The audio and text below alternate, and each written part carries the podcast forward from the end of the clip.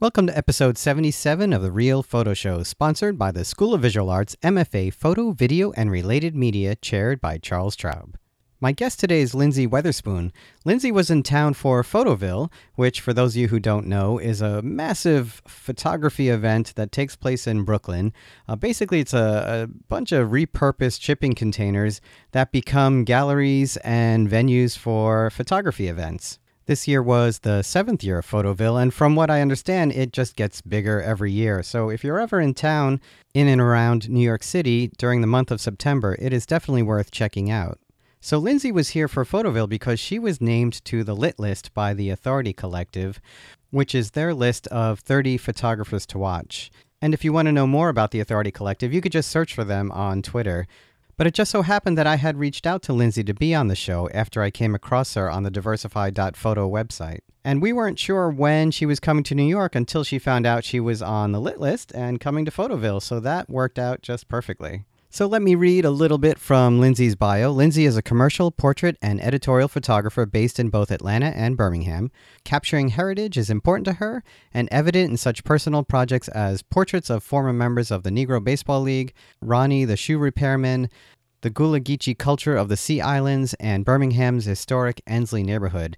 Her editorial tear sheets include the New York Times, NPR, Afar Magazine, the National, Sierra Magazine, ESPN, The Undefeated, The Bitter Southerner, and Birmingham's B Metro Magazine. So I was really interested to talk to Lynsey about the Gullah Geechee culture, uh, the Negro Baseball League photos, and Ronnie the Shoe Repairman, and we really have a terrific conversation about those projects.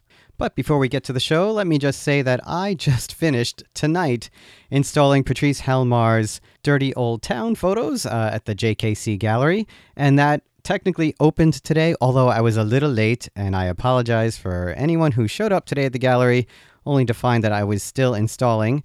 In fact, I did get one nasty email about someone who came, and apparently security turned them away. So I am sorry for that. If I had been there, I would have given you a tour of the show while I was installing it. But I did have to go teach uh, at the other campus at Mercer. And then I came back and met up with some students, Elizabeth Mayer and Christian Gonzalez, who helped me hang Patrice's show. And now it is up. So it is now open. And the reception will be on October 24th, which is a Wednesday from 5 to 7 p.m., with a talk at 6 p.m. So, what else? This past weekend was the reception for the Raw exhibition that I juried for the Noyes Arts Garage and Stockton University down in Atlantic City, and it went really well. Um, we announced the winners. I recorded some of the winners on the podcast, and that's an should be an upcoming episode if it all works out. Uh, it was a little bit noisy, but I think I think it'll work out. So the live show I did at the School of Visual Arts with Charles Traub and his book Taradiddle went very well. We had some nice lively questions from the audience, and I did record that, but I'm not sure if it's going to make sense as a podcast release because we did look at a lot of slides. So I have to listen to it and see if that's going to make sense. All right, well, that's all for now. This introduction's a little shorter because I am very tired, but I was not very tired when I was talking to Lynsey Weatherspoon, and we just had a fantastic conversation. So thanks for listening. Enjoy the show, everyone, and we will talk soon.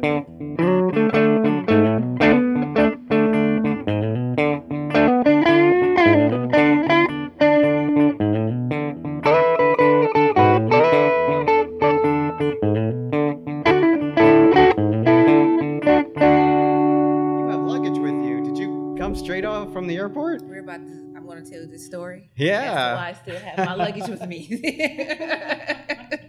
Yeah, so uh, you just came in from. Did you come in straight from Atlanta? yes. Oh, wow. Yes. Yeah. Yeah, I was um, speaking at a um, photography workshop over the past two days.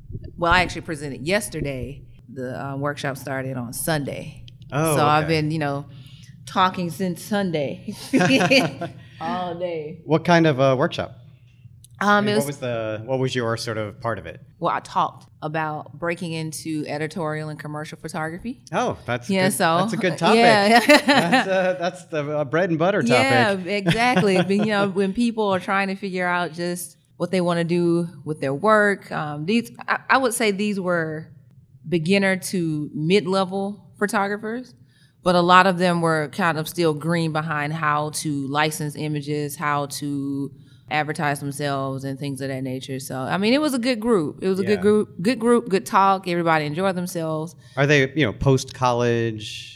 Oh, they're yeah, they're Yeah, definitely yeah. Oh, post okay, college. yeah, okay. yeah. So we're some of them. I would say maybe ranging from the ages of twenty five to close to fifty. Oh, okay. Yeah. So I mean, like I said, there it, it was a it was a very experienced group. Right. Yet there were some people who primarily shoot weddings, portraits, family portraits, and things of that nature, and wanted to know, you know, how can I go to the other side? You know, um, eventually make some money. I'm like, yeah, Right. it's like you, I, I, I, I, I Wait, believe, which side is the dark side? yeah, look, all of them is the dark side, especially out, you know, with, when I think about my career, Yeah. um, you know, I started off shooting portraits and weddings, and I knew I had to make money, and of course, I was just trying to take everything just to get some experience.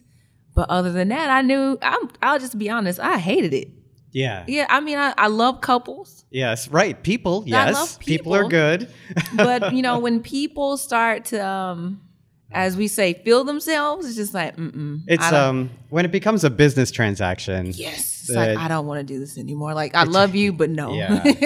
you know, yeah, and and I've I've um I've had a few people on the show where you know we do we do talk about Mm-hmm. business and how to.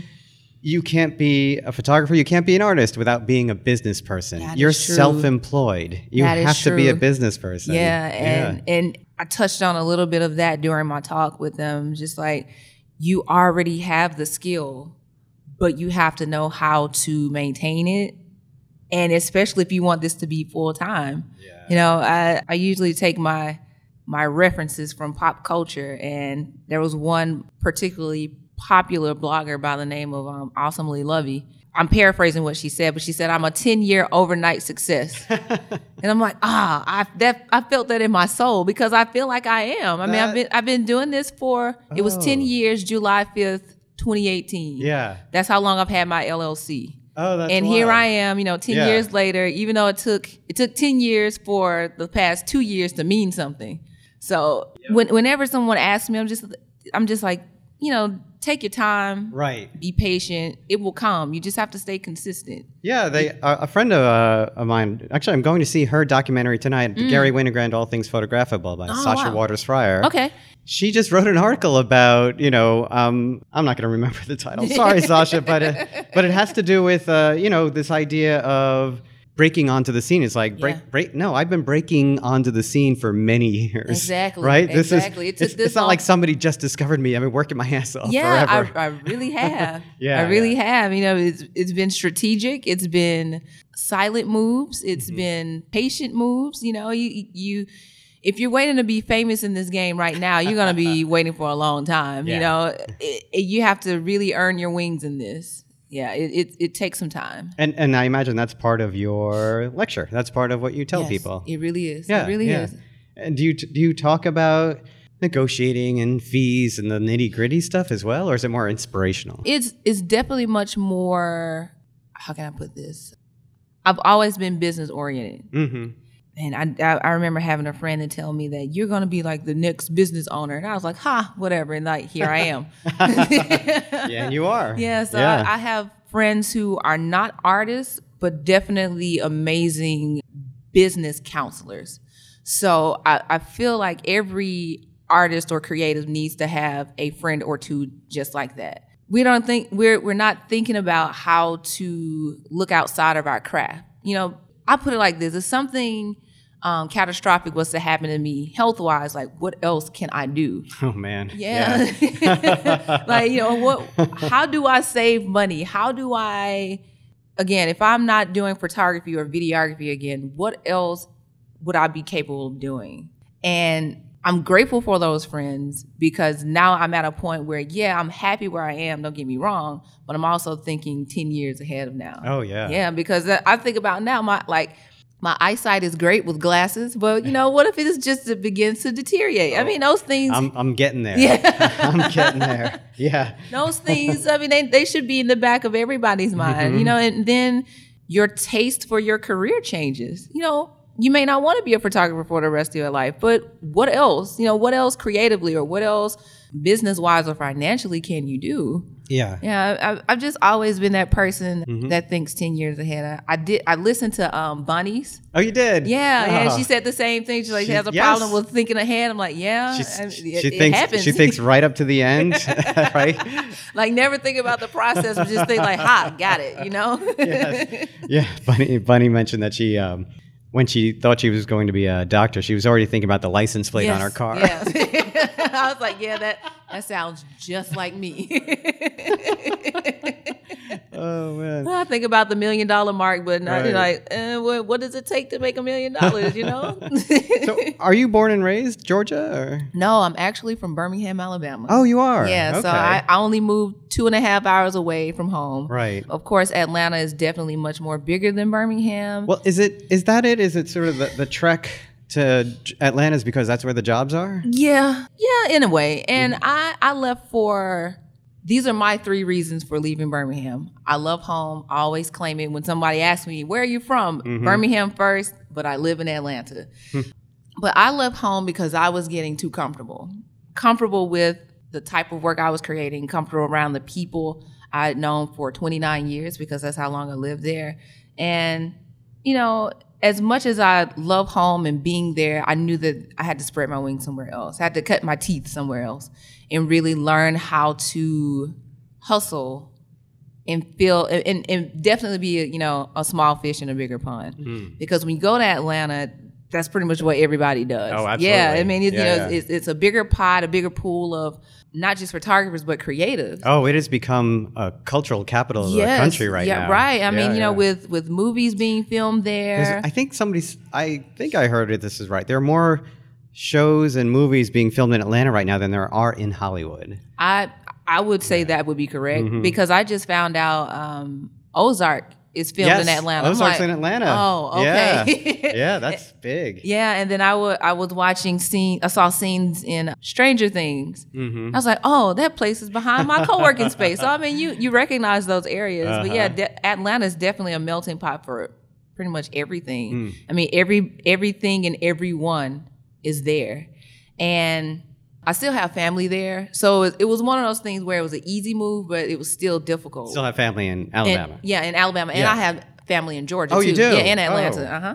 So when I got there, um, well, just to take a step back a little bit more, I'm sorry. That's right. I was actually a. I started off as a public speaking instructor while I lived in in, in Alabama. Oh, So yeah, I taught at my alma mater of uh, University of Montevallo. Mm-hmm. So I taught there first, and then I was teaching at a smaller community college. So communication was your major. Yes, Yeah. yes. Pu- um, mass communication was my major at the University of Montevallo. So I taught there for um, a good bit. Then I taught at a smaller community college. But when I was transitioning from Birmingham to Atlanta, I found another teaching job at Kennesaw State. Oh, hi- Yeah, One so- of my, uh, I believe both my niece and nephew went to Kennesaw. Oh, awesome. Yes. Nice, nice, nice. It's definitely grown there. You wouldn't think it would, you Yeah. know, they have a football team now. I Right. feel like, you know, that's, that's a pretty big deal. but the enrollment, you know, um, definitely increased there. That might be where my nephew blew out his knee. I'll have to ask him. Oh, Yeah. no. Okay. Playing well, football again. Ah, that sucks, man. Yeah. so is he still in Georgia? Oh yeah, yeah, Okay. yeah, yeah. Um, I'm not sure where he is, but he's finishing up now. Okay, good yeah. deal. Well, that's, that's Yep, good. That's a yep. good thing. so, um, just in May 2017, I decided to leave there, and I've been full time ever since. And it, it was it's crazy how things happen because as soon as I left, it's like all of these really good gigs just fell in my lap, and Mm-hmm. it's been continuous ever since then. Are you teaching now? Is that No, Oh no, I'm not okay, teaching now. right. Yeah, I, I left there May 27. I mean, yeah, May 2017. So, um, as I said, just just You jumped off the cliff. yeah, and- jumped off the cliff, like Yeah. the dark side. no, no, I don't think uh, that's that was a compliment. Yeah, Yeah, well, yeah. thank you. Yeah. Mm-hmm. you know, it, it start it at one point it did look like the dark side. Like, do I do I really do I really want to do this?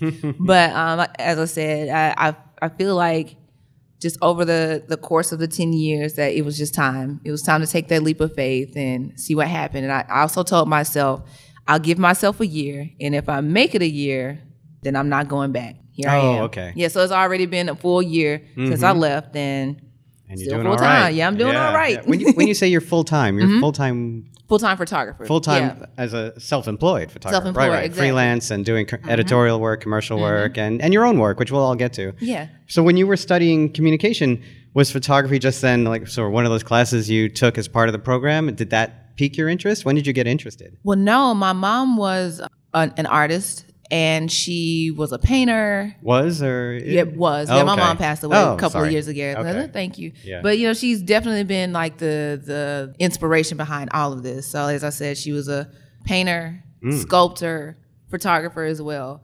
She would draw. I didn't take that talent of drawing. Can't make. I can't even draw a straight line. And she realized that, and we didn't fight fight about it. But she, you know, pretty much put the camera in my hand and said, "Here, try that." Mm-hmm. So what's what's crazy is that she and I actually had the same photography instructor. in high school or Yeah, she had the same this teacher in college, and I had the same teacher while I was in college. Oh, so yeah, college. t- of Oh, course, okay. two separate times. So it's just like, ah, I guess this is what I'm supposed to be doing, and I just kept going with it. You know, I, I was pretty much taking snapshots while I was in high school, and I never worked in, on the yearbook or You anything like oh, you that. were not on the yearbook, I wasn't okay. on. A, I wasn't on the yearbook. It wasn't my thing. You know, I was too busy trying to be cool. Thanks. right. It's like, ah, sorry, you know, you know, the cool kids were in the band and stuff. I wanted to be with them. Oh, yeah. So, so yeah, I never, I never was on the yearbook staff or anything like that. Right. But I, I did submit photos to the yearbook. If that counts for anything.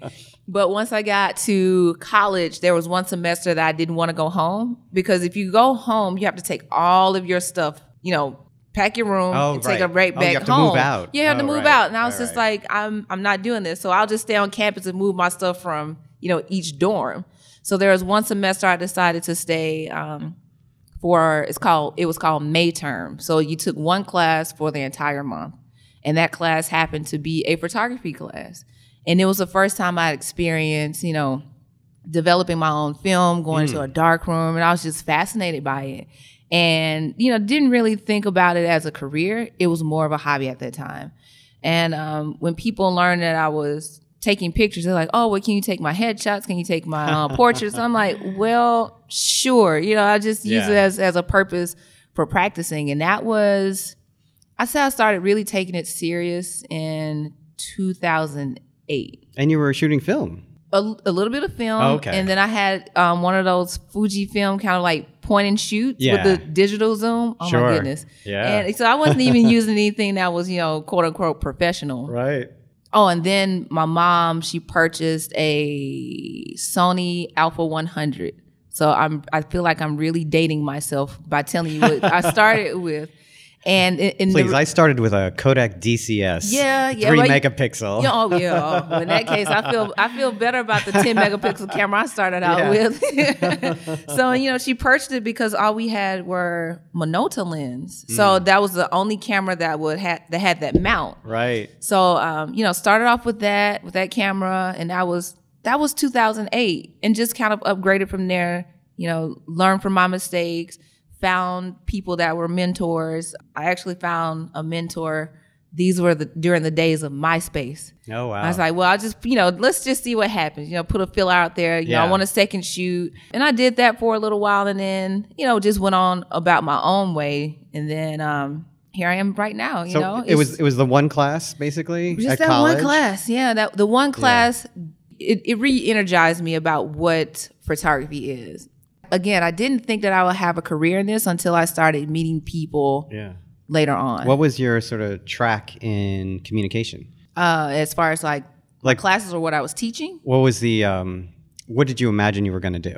Oh, Yeah. okay. Yeah, yeah, yeah. I wanted to be a news anchor. I wanted to, Oh. you know, start off as a reporter, work my way up to be an anchor. Mhm. That was the only goal that I had in life. And I did work at a, a television station back at home for a little while, but you know, during the um, economic downturn, I was laid off. Oh. But it was funny. I just felt I felt in my spirit that that was going to happen, and it actually did. And it was a good thing that it did. You know, I'm I'm happy to have that have had that experience, and I still keep in touch with some of the people that I used to work with. Uh, matter of fact, one of my good friends, we still talk, you know, on a regular basis from that um, news station. So, I mean, it, it allowed me to forge some new friendships, and I learned a lot about myself, about what I could take and wouldn't take. So you know, every every job that I've ever had, I do take, I have taken lessons from it. Mhm. Yeah. So um, after you got laid off, then is Mm-hmm. that when you started to think about teaching?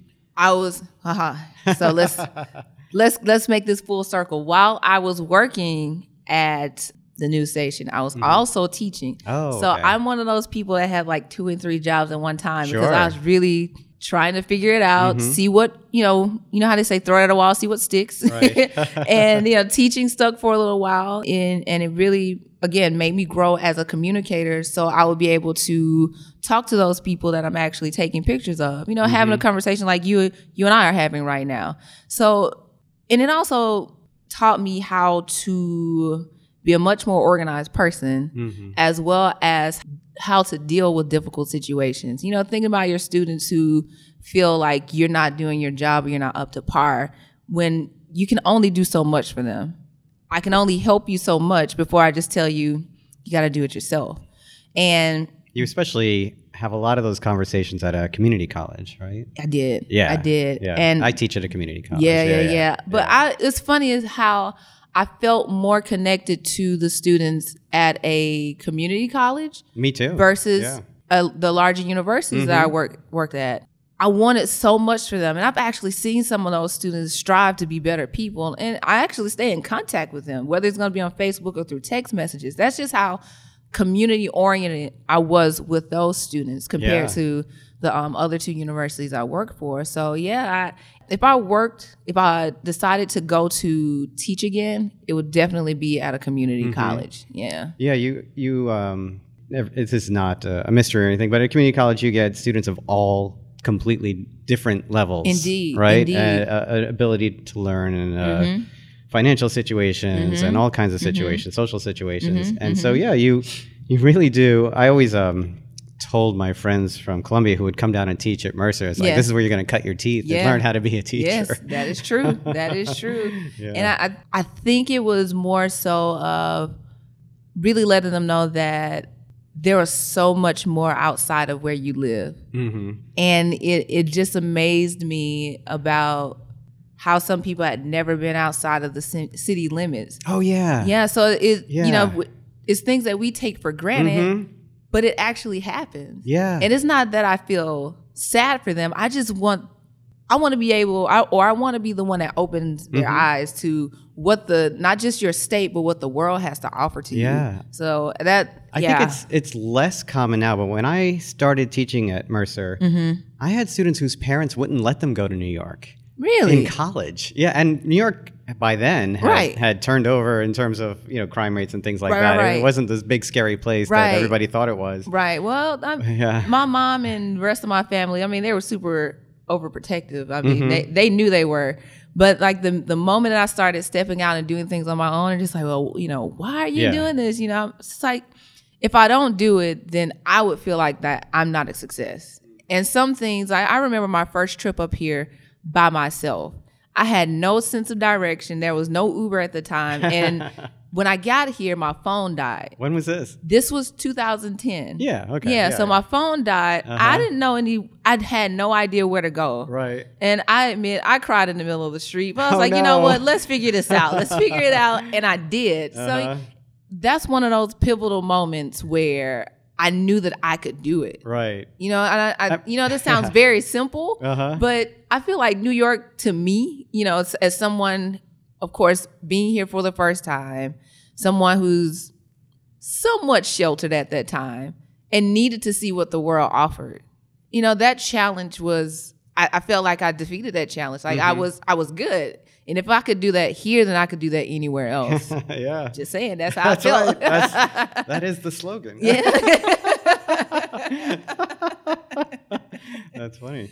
Yeah, yeah. But I even really want- really want to date myself. Going back to the, um, I'm going to say the late '80s, early '90s. I Mm-hmm. was photographing um, kids who lived in projects on the Lower East Side. Mm-hmm, Sometimes they wouldn't venture on a subway train past 23rd Street. Really? You know, they they wouldn't go, you know, to Midtown, you know, past Midtown. Right. You know, it was Well, just. Did was- you did you ever ask why? uh, a lot of it, a lot of it had to do with just sort of parents working and schedules. It was just, and there was nothing they thought they would go see up there, but there was no, you know, there wasn't an interest in museums or anything Yeah. like that, Yeah, or yeah. no. So they, you know, everything was sort of 23rd Street or 14th Street and below. and- Right, right. yeah. I wonder if it was, you know, associated with some type of fear of change. I think yes, and also a, a feeling of belonging Yeah. and who you might run course, into and all those Mhm, things. And mhm. yes, I mean, culturally and economically, Right. the difference from the Lower East Side to you know the 50s Yeah. of New York City was staggering. Yeah, yeah, yeah, yeah. Less so now, but it was staggering back Mhm, then. mhm. Yeah. I mean, it's it's. Of course, you can tell once you get to a certain area that things have changed. Mhm. Um, back at home, we said that the more um, affluent, affluent, I always mispronounce the word, but the rich folks, you that- got it. yeah, that they lived um, over the mountain. uh huh. So it, you can you can see like the disparities between both sides Yeah. of the mountain. I mean, you know, it may seem like the other side is better, but they have their issues too. Mhm. But ours are just more, I guess, physically Right. There's more physical regions. right, right, right. You can just tell that something's different. Right. So I totally get up. I, I get it. I totally get it. Yeah. So then your mother then I imagine was always just supportive of all the creative endeavors that you had and all. What- What about your father?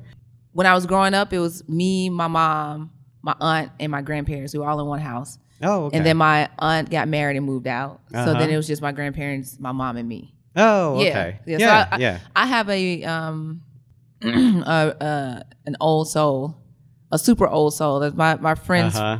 feel like that I do. Yeah. And, um, people tell me that all the time. Yeah, yeah. you know, just uh, just an aside, I've been doing my own genealogy with, with Mhm. ancestry and all that, Mhm. and the two closest matches I've come up with are both from either North Carolina or Virginia. really? And I have no idea of the connection yet Hmm. from that Mm-hmm. because I was uh, adopted. So Oh, okay. Yeah, yeah, yeah. That that should be very interesting. Yes. Then, yeah. No wonder you're digging, you know, really Oh, I, into it. I'm always interested in people's uh, family backgrounds, and, per, and and also I have my own. You know, when I when I went from engineering to photography, Yeah. I was living with my aunt and uncle at the time. It made Uh-huh. them very nervous, and you know they consulted my cousin, who's a priest, to uh, you know see because he had more of the creative side of the Mm-hmm, Right. family, and you know, and they were they were always you know they were supportive in the end, of course. Yeah, and- yeah, Yeah, yeah, yeah. My um, you know, growing up, when I would have conversations with my my grandmother, she always told me that she wanted to be a news reporter, like for, for the newspaper. Mm-hmm. And I'm like, oh, so all of this makes sense. Like the storytelling aspect Yeah. comes from my grandmother, the photography and creative aspects come from my mom, Uh-huh. and I just put them all together. And Right. Here I am today. So, so there was always support for for your creative Yeah, side, but what was. about uh, the move to Georgia?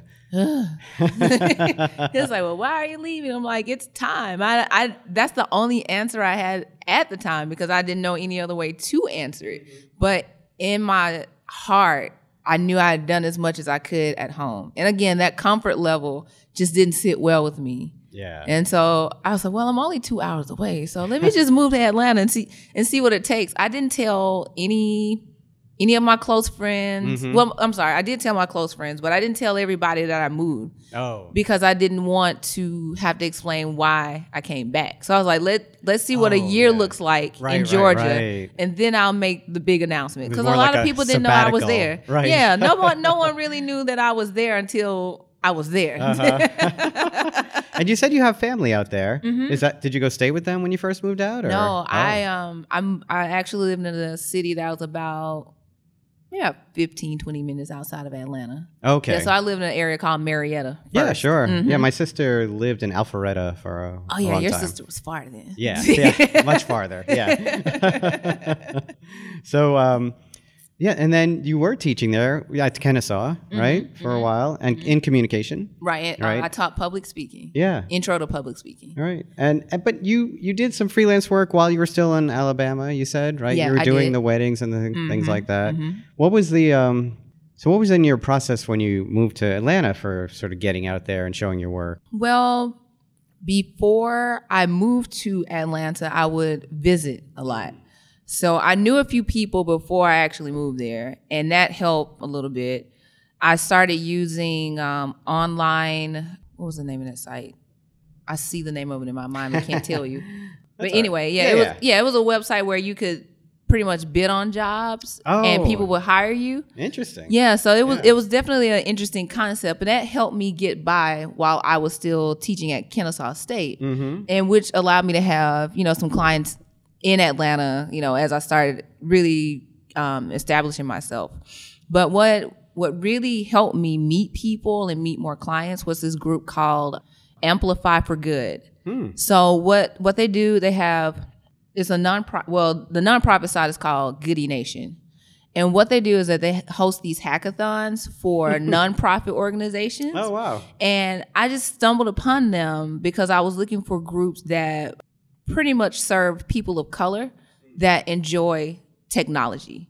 And no lie, I'm scrolling on Instagram and an ad pops up for it. I'm like, oh, okay, let me contact them right now.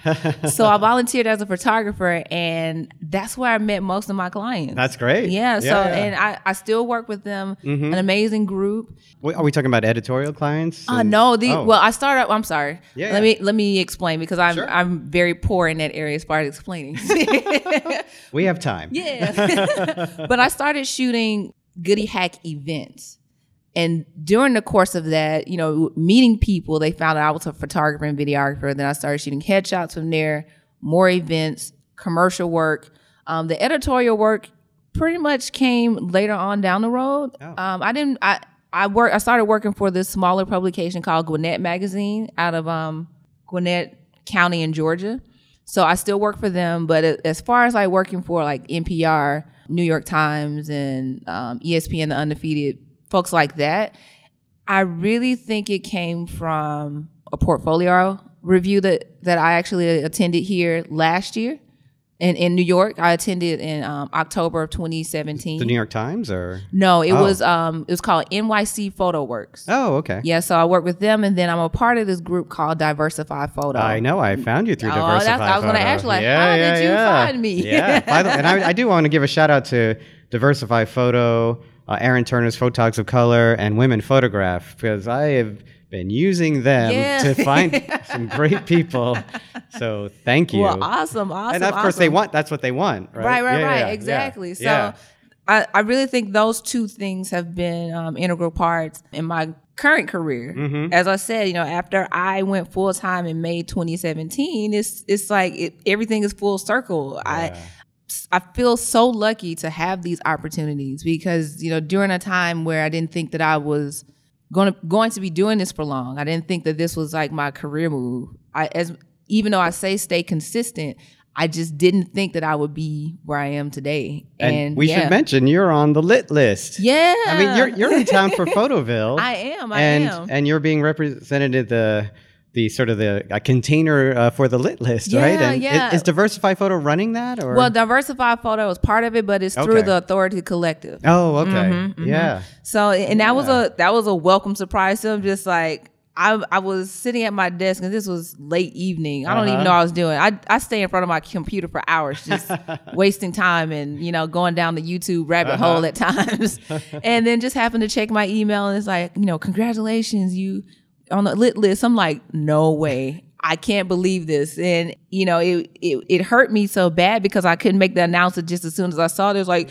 wait until Thursday. I'm like, no, but I want to tell it now. You know, it's just like one of those exciting things. Nice. And but yeah, that's what I'm I'm currently here in um the city for to see the container and Yeah. see some of our friends that I know online, but we've never met. Yeah, that'll be nice. I know that that is a nice thing about Photoville. It does It bring a lot of people in from all, all exactly, over. Yeah, yeah. exactly. You know, I've been seeing the um the constant stream on on Instagram and Facebook about it. It has really just got me pumped about being Mm-hmm. here. Yeah. So uh, let's talk a little bit more about the the work. Actually, when you were still in Alabama, Mm-hmm. did you start any of those personal story projects, and when did you start the League of Negro Baseball Players? Oh, one of the former um, Negro League baseball players was my neighbor when I lived in Birmingham. He lived right behind my house, and I Mm-hmm. would always talk to him. He would always, you know, wear jerseys or hats or. Um, Is he the first person in the slideshow on your website? he's the Wearing the- last person. okay. Yeah, So he- there's someone there wearing the the Baron hat.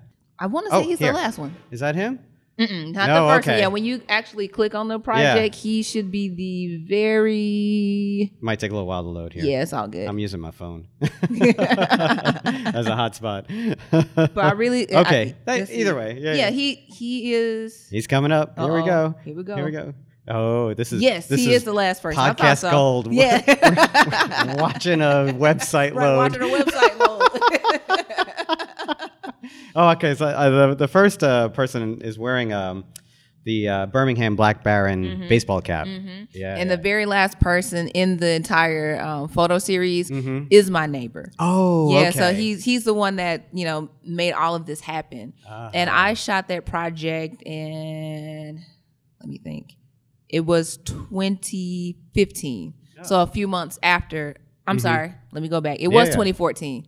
I moved to Georgia that April Mm-hmm. and I shot that in June of 2014. Oh, Yeah, so so I was that was during a time where I was still going back and forth heavily, Uh-huh. but now most of my work is you know established in Atlanta now. Yeah. Yeah, but going back to the project, it was just one of those things where I, I've always, I've always loved the way a face ages, and I knew with a lot of those players either getting sick or Pretty. of, right, Right. or getting of Up course there now, yeah, right, in getting up there in age. Yeah. I knew I had to take that time to you know honor them in the best way that I could, Mm-hmm. and so I just I shot those pictures maybe in two hours because they were um there was in between time where they were get before they went to an event at the um, historic Rickwood Field back in Oh, Birmingham. okay. Yeah, so that's that's where they. I don't know if they still do, but that's where they host the annual like an annual game there at the Rickwood Field, and um. But every year the players come together and just kind of have like a reunion. So that was just one of the reunions back in 2014. Oh, okay. Yeah, I looked up the the Birmingham. Uh, I keep getting the, the name wrong. Birmingham Birmingham Black Black Baron. Mhm. and Willie Mays played for them. Yeah, Willie Mays played right, and that had to be at the near the tail end, I imagine, the mhm, maybe early fifties, late forties. Yeah, I and gosh, it's I love all of the names Uh huh. of the teams, and there was one that always sticks out to me. It's called they were called the Atlanta Black Crackers. Oh wow. Exactly. Holy cow. I'm not even gonna repeat it. right. like wow, like you are a Negro League team with that I name. know, I, mean, they they all had interesting names, That- but that's the one that always stuck out. out. It's just like, oh wow, Yeah. that like that is a name. Kind of wraps it all Yeah, up. just and- like, yeah, it- you know, that was the time, and you know, it- again, it makes for a great story. yeah. Well, the other the other story that really interests me is the um, uh, and I you'll tell me if I'm pronouncing it right or wrong. Uh, Gula Geechee? Gullah Geechee. Gullah Geechee. Yeah, so Gullah yeah, Geechee. so how interesting is that? it's it's it's a very powerful story that I'm definitely going to continue to to shoot because most of the time when when people hear Gullah Geechee, of course, for, for one they ask what is it, yep. and two where. Yes. Yeah, where where did it start? So what and where? That's, that's yeah, the when first and two where. things I yeah. looked up. Yeah. First so you know, just a um a very general background about it. Um, Gullah Geechee, their community um derives from West African slaves, so they were pretty much left on the coast of you know the eastern coast. Right. It, it, it goes from basically North Carolina all the way down to Florida. It does, it right. does, and, um, when- barrier islands and coastal towns. Right, and- right, right, M- Most people only know about the Carolinas, Oh, but a lot of people don't know about Georgia, and that's the part of of the That's the um, Geechee. Yeah, the Geechee, right? That's the part that I've been paying more attention to. You Mm-hmm. know, that's that's no disrespect for those that's in Carolina, but again, you you when you're doing your research and when you're looking for like different information about the um, And a connection. You're connected. yeah, and the connection, Yeah, right? yeah. And it and plus it's just a little bit closer to home. And I want to be respectful to those that are within the Georgia region because I feel like the Yeah. Carolina region is already covered. And every this is a, a conversation we have a lot on the show too. Every project needs a defined limit, Yeah. otherwise it's never ending. Yes, right? yes, yes, Yeah, it yeah, is. It is, yeah. and I'm pretty sure I could tell. you have to make your own rules. yeah, and I, that's the that's the amazing thing about any personal project that you begin, and you have to feel in in your heart and your spirit, like, okay, when do I stop? Mm-hmm. And I actually started that in 2016 and just took a break from it because I knew that I had to do my own due diligence Right. of homework, you know, being respectful to the connection um, of the Gullah Geechee community. And it was just, I felt like I went down there for the wrong mission. I went down there strictly for portraits and I wasn't respectful of the story. So that was my now now that I've you know I've learned from that and everything else. Now it's just time for me to go back and do more like the photojournalism part of it rather than just focusing on one person. So just kind of get the every layer of the story as much as I can. That, that's a, a perfect way to approach something. You've you've got to be able to give up Yeah. your your preconceptions and mm-hmm. what you thought you were going to do mm-hmm, mm-hmm, and respond to what you're finding right Exactly. and that's a great way to approach it and uh, it takes um it takes a little humility to admit it yeah, it does. It does. And I, I feel like after quite some time, we all have to have some confidence in ourselves. And if it if it doesn't work the first time around, yeah rethink it and try it again. And if it doesn't work that second time, just just let it go. right Yeah. so, so but but so not to get too far away from uh, the project uh, Gullah is um is is the name for the Creole style language that they've developed, right? And these, are, like I said, these are descendants of West African slaves. Right, right, Right. And while I was in Darien, Georgia, one of the the um, project participants was, you know, she gave me parts of, she read parts of books, parts of Bi- of their um, Bible, and but but the the odd thing is is that everything that she was reading, I understood what was going on. So the Oh. dialect is no different than what I talk right now. You know, Uh-huh. so it was it it felt like a very spiritual connection to the Gullah Geechee community as well. So again, you know, ste- taking a step back from it and doing my homework on it, now I feel much more comfortable going back Yeah. and capturing just what I feel and what is actually there. And of course, we, the, the the Geechee part is sort of the just the the Georgia specific area of this. It's so much that's intertwined in Yeah, it. It's yeah. just it's it's a story that keeps going. Uh huh. And next month, in well, in October 2018, they're hosting like a cultural event that's around Gullah Geechee. So um, I won't be able to uh, attend the entire event, but I'm going down there just to spend a little time, you know, shooting some portraits and things of that nature. And really, and, and really getting to know the community because I don't want to just step in like, hey, well, you know, I'm this photographer and blah blah blah. Right. And I know in in other regions they also feel like that people may be trying to capitalize off of their culture Mm-hmm. and i i could i could see why most would, would think that. And you know just me being a natural storyteller i just want to understand. And, Yeah. you know i've never gone into a situation where oh i'm going to make money or capitalize off of this. Never that. I just naturally am a curious person mm-hmm. and want to know how it all started. What are you all doing now to preserve your your culture? What are you doing just to teach everybody else. So that's my whole purpose for going to, you know, the Georgia coast versus let's say elsewhere. And I, I wouldn't mind eventually moving to those that are in Florida, but it's harder to find in Florida than it is to let's say North and South Carolina. It's almost hard Oh, to is that find. right? Yeah, it's almost hard to find any one of that culture in Georgia. Mm-hmm. So it's it's very small. I would I would there. imagine being coastal uh, real estate Mm-hmm. that that whatever coherence there was to the to the community has been broken up a lot just Mm-hmm. Oh, because yeah. you know it's it's high value property Yeah, and all it those is. things, It right? is. And I, I do recall one par- particular plot of land where it's said to have um like the graves of slaves there. Oh, yeah. But it's underwater. oh wow. Right. So it, it's Oh yeah, that's the other thing. yeah, it, coastline's it's sea level, disappearing. right? right. So it's just it's one of those things like you know how do you fathom trying to cover something where it's not naturally there for you to see? Mm-hmm. And There's a, a lot of that now. I think going around around Lake o- Okeechobee in Florida, aren't they discovering slave cemeteries and wow, that that's new to me, but I wouldn't be think surprised. so. Yeah, yeah. Ah, that story has so many layers, but it's it's again me being a naturally curious person and a Uh-huh. researcher. It I love Speaks it. Speaks to you. yeah, it speaks to my soul. right. And then uh, just to mention one one last one, the uh, Yeah. the last cobbler was that uh, back in that was back in Birmingham. That is, okay. Mhm. So I and he has a connection to your grandmother at that one, right? yeah, does. So my great grandfather was a shoe cobbler, Mhm. and my grandmother worked in his shoe shop. And you know, I think of it, it it's almost like it's it's full circle for me in that context too, because again, being an entrepreneur was the last thing on my mind. And while I was shooting this, I recognized how you know entrepreneurship has always been in my family. Maybe like you know maybe not the the typical way, but he made it mm-hmm. happen. Right. So he owned his own shoe shop, and my grandmother used to work in there too. And so she was always a stickler about don't buy any new shoes. Make sure Oh, you yeah. fix these before you. I'm like, okay, like, what's your point in telling me? I just want these new shoes.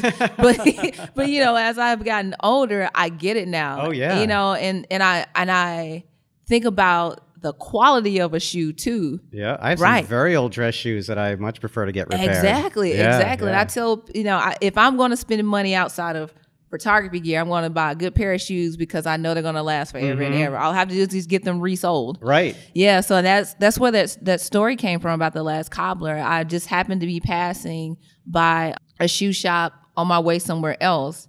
And I just took the opportunity to stop by and say, "Hey, you know, I'm in town for a little bit. Can I come by next? You know, come by tomorrow Uh-huh. and take some pictures of me." He was like, "Yeah, you know, I don't, I don't mind. I don't care." He said, "Yeah, yeah, yeah." So uh, I came back the next day, and before I started taking pictures, I just kind of observed my surroundings. Mm-hmm. So you And- sort of sat and watched Yes, and customers and customers things like that. in. Exactly, Yeah. exactly. And I also just really watched how he worked. Mm. He was quiet all the time. There, he had somebody else there. Oh no, not He- alone. there, Oh. someone else was there working with him. Yeah. But it was almost like this silent connection that they had between them. Oh wow. You know, he, you know, go, you know, pick the sole out for the shoe, do his thing, pass it on. Mm-hmm. You know, that was like a constant process for him. But very, I would say, very meek and kind um, gentleman Mhm. um, during that time. And during the whole shoot, he just, you know, just felt like he didn't deserve it. I'm just like, you're doing a service that no one appreciates. And Uh-huh. I appreciate the effort that you put into something that you really feel good about. I mean, think about it. You take your shoes to him, he fixes them, he gives them back to you, and you're just like, I remember when I got these shoes for such and such, or I wore Right. these shoes for whatever.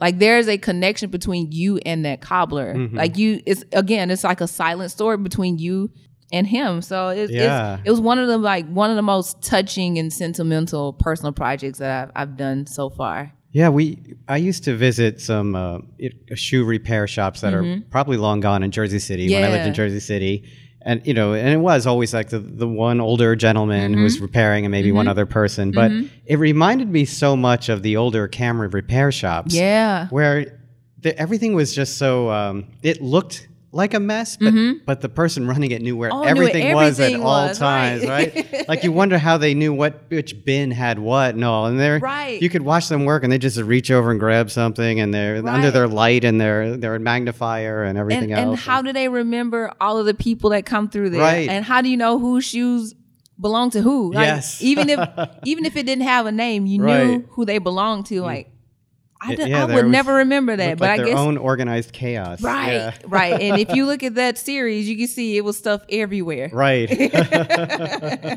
yeah. The so what we were talking about, you you you list as sort of personal work, Mm-hmm. and then you have stories. And I would say stylistically, there's no big difference between what you consider personal and what you consider Right, stories right, and right. And of course, that's why people want to hire you. They want to hire you because you have a style and you have a way of doing things. Exactly. The and, and it is it is heavily portraiture on Yes. almost everything you do. But the uh, the one the the Frank Frank Dowsing was Oh, a wow. hero.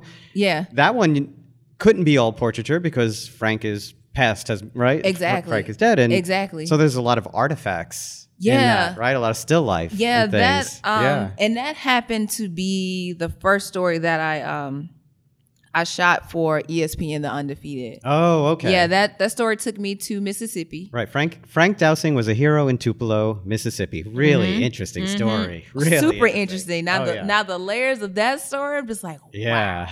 so when when they uh, when I was assigned the story, you know, and then you know reading um, Andrew's article about it, um, I'm just like Andrew M- Maraniss. Maraniss. Maraniss. Uh, and it- uh, excuse me, Andrew, if I'm mispronouncing your last name. I love you, and I love the article. yeah, the, the the the fact that he was this you know football hero, athletic hero back in Tupelo, and the thing that kept him out of you know reach or kept him out of um how can I say this?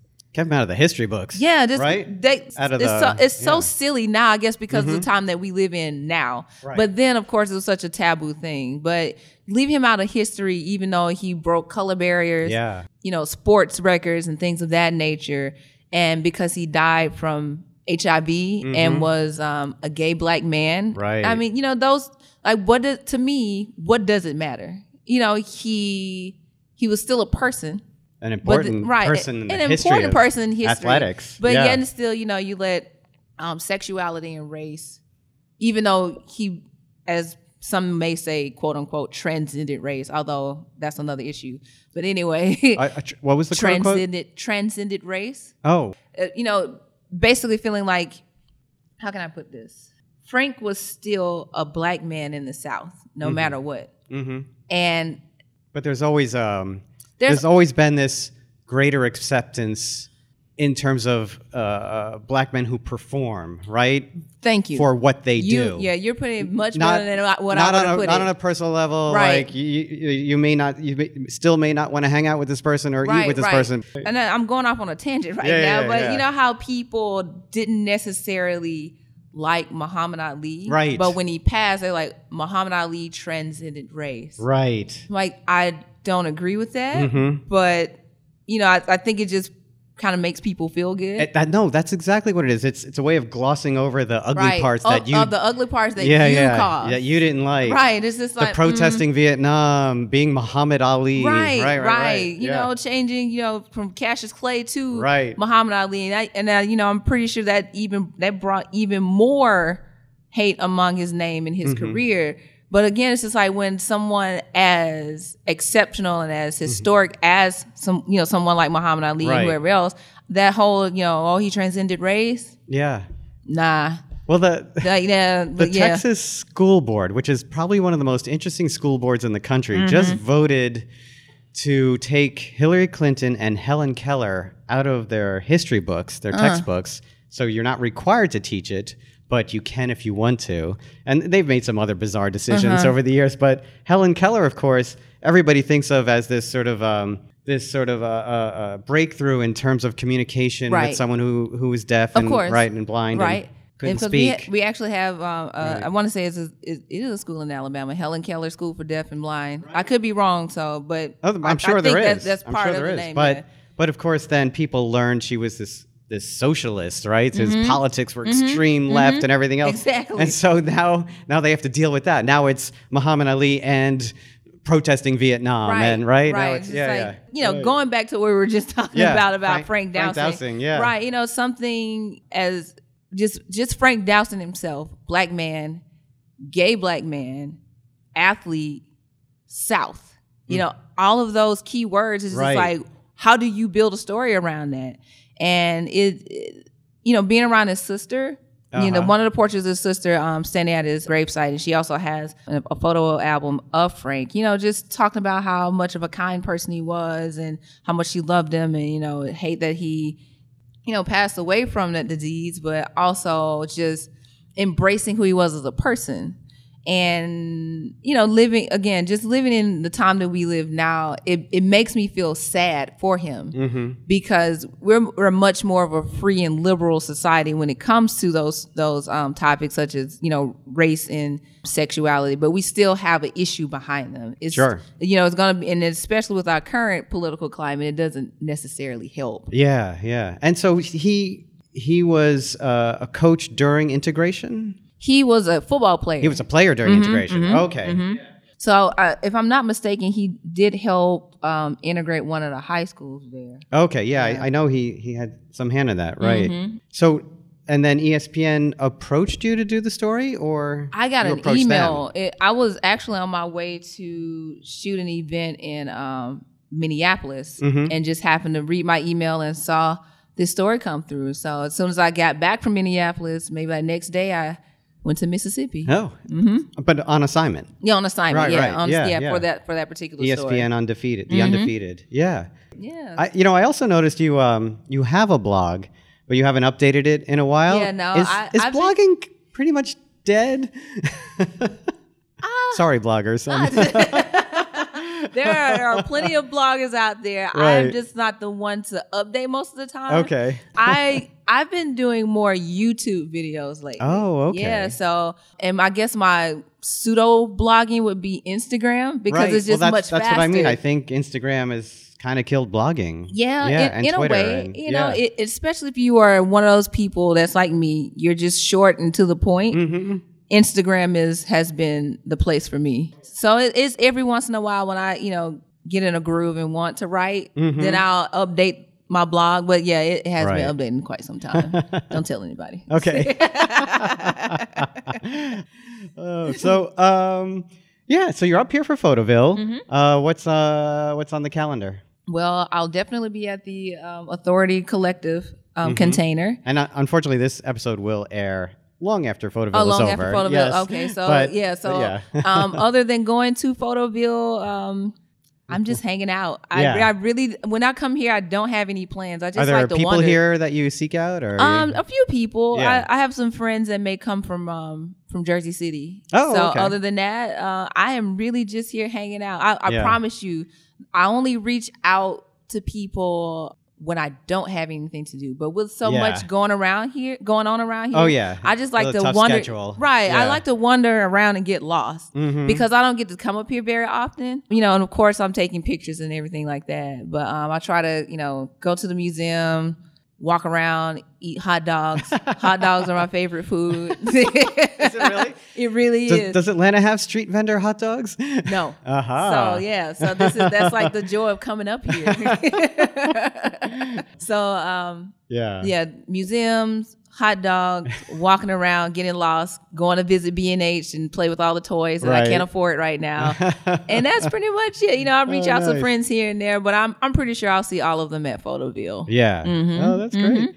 So then you're um you're still working on uh Gullah Geechee. Gullah Geechee. Gullah Geechee. Mhm. Oh, I'm gonna get it That's right all eventually. good. Yeah, yeah. what I mean, what other store? What other personal uh, things do you think are you working on? Ah, there's a growing list of personal projects. Are there? Yeah, I've Anything uh, back uh, back home or?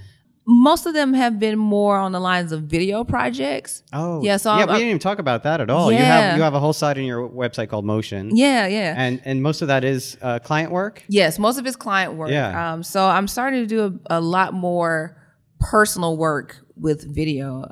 Um, as I said, I, I do have a YouTube channel, but it's more on the the education side. Mhm. But it still allows me to kind of like get in the groove of, you know, oh, I need to have this piece of equipment, or oh, this is the type of script that I need to write. I recently shot a like a pseudo like a fake Nike commercial for myself. Oh, to- yeah? yeah, kind of cut my teeth to see if I really like it Uh huh. because I want Well, that's good to, timing. Yeah. hey, didn't even think of it like that, but that's that's a good point. But um, I Uh, for those of you wondering, I was referring to the Colin Kaepernick uh, Yeah. Nike ad. Yeah. and it does have like a, a young black kid that wants to. I, I won't give it. I won't give it away just yet because right. I, I'm still you know in the editing phase of Okay. it. But like the the the visual storytelling and the directing part of video is what I, I want to move into later on. So if I, I feel like if I work on it now, then I'll have enough practice to do it on a bit a larger scale later on. Mhm. Yeah.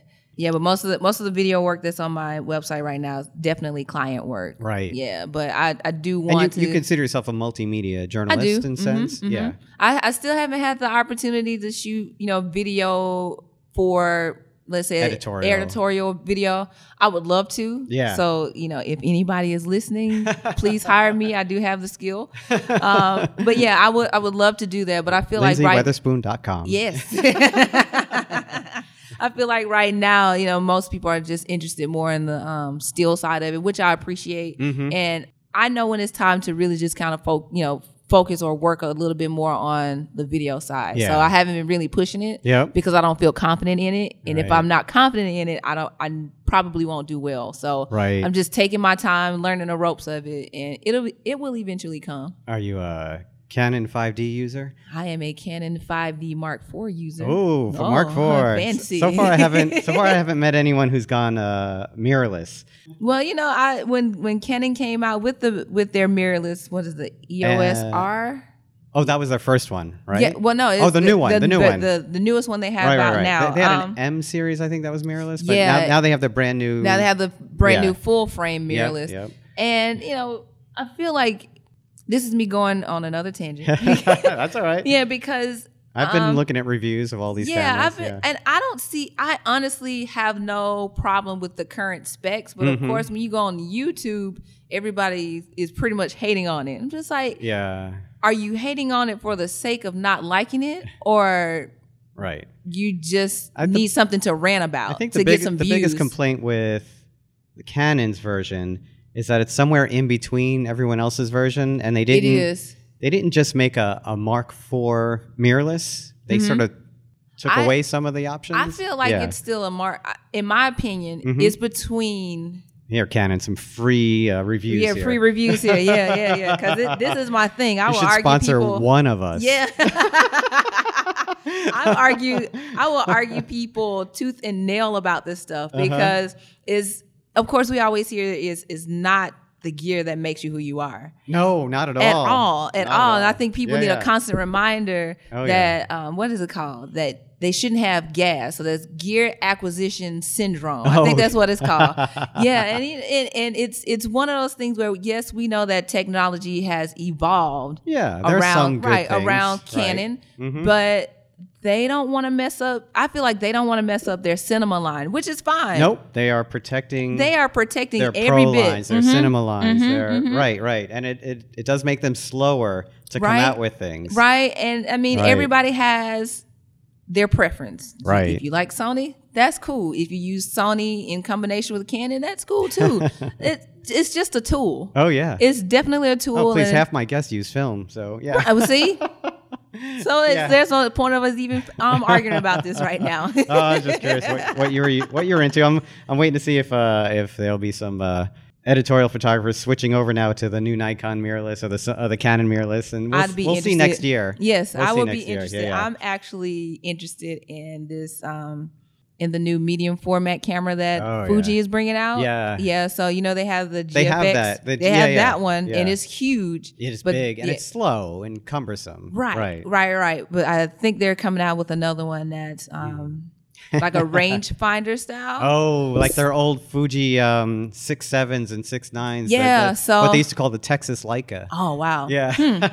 Never heard that one before. Yeah, Never heard that that- reference. that's- well, you have to be older. when they were making them. Right. oh, that's great. Oh.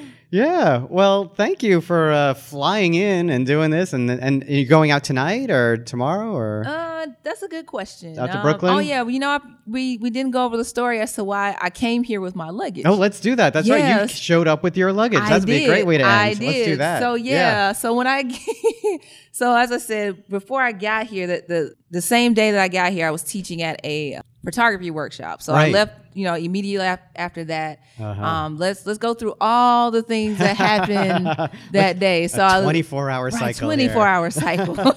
so I left from the workshop, went home, packed the rest of my stuff in my bag, then got a, an update from the app. Oh, your flight is delayed. Oh. Okay. So there's like, you have the option to choose another flight. So I chose another flight. It wasn't showing up in my app. So I had to call Delta to make sure that I'm still Flying out of Atlanta. flying out of Atlanta Yeah. Mm-hmm. to LaGuardia. Cool. Got there, you know, hung out at the airport for about an hour and a half before my flight left. Good deal. I get here, um, get to my um Uber, and then as my Uber is pulling up to the um to my Airbnb, I try to enter the building. I can't enter the building. Oh. My Airbnb host is not in the building. He's in DC. And but didn't make arrangements. He did, Uh huh. but I mean, the story keeps getting better. so, so I'm trying to get inside of the building. No access. People are walking in and out. I don't want to walk in because the doorman is looking at me like I'm crazy. so I stand outside for almost an hour Oh. waiting to get in, and you know, still didn't get in. And um, I had to cancel my Airbnb. Really? Yeah, I, I was Oh. talking to my host and one of the Airbnb reps Well, what was on the, the, app. excuse? Uh, well, my friend needs to get a key and she's bringing it to you. But said friend was talking to the doorman and the doorman wouldn't let me in. Oh. So I had to find a hotel while standing in front of the Airbnb that I was supposed to be How expensive is that gonna be? Uh, Yeah. Look, Air, the, the good thing is Airbnb. They took care of the um, hotel I had to Oh, stay good. in. Oh, Yeah. that's great. Yeah, so I just Oh. found another place to stay. Another this time I'm staying in a hotel where I so they know I will have in a to hotel, basically. Pretty much. And Nice. then I, I, as I was getting, as I was coming here to do this amazing podcast, I'm on my phone, went through AAA, got a, you know, got a hotel room instead, so I wouldn't have any issues. Yeah. And here I am today. Nice. and the the journey of Yeah, right. fun times. You know, you know. It's, like I said, it's. I was going gonna say you're using all the, the all the latest uh, cutting edge ways of getting around, exactly. right? Now, had this been, you know, just just eight years ago, oh yeah, I just would have, you've been stuck yeah, just stuck where I was. Probably, you know, at LaGuardia, right? I probably would have gone back to the airport and just stayed there. oh, nice. Well, I'm glad you made it, and I hope you have a great time in New I York. Thank you, thank you, thank you for inviting me here. I really appre- Oh, appreciate it. Oh, my pleasure. Thank you. All right, bye everyone.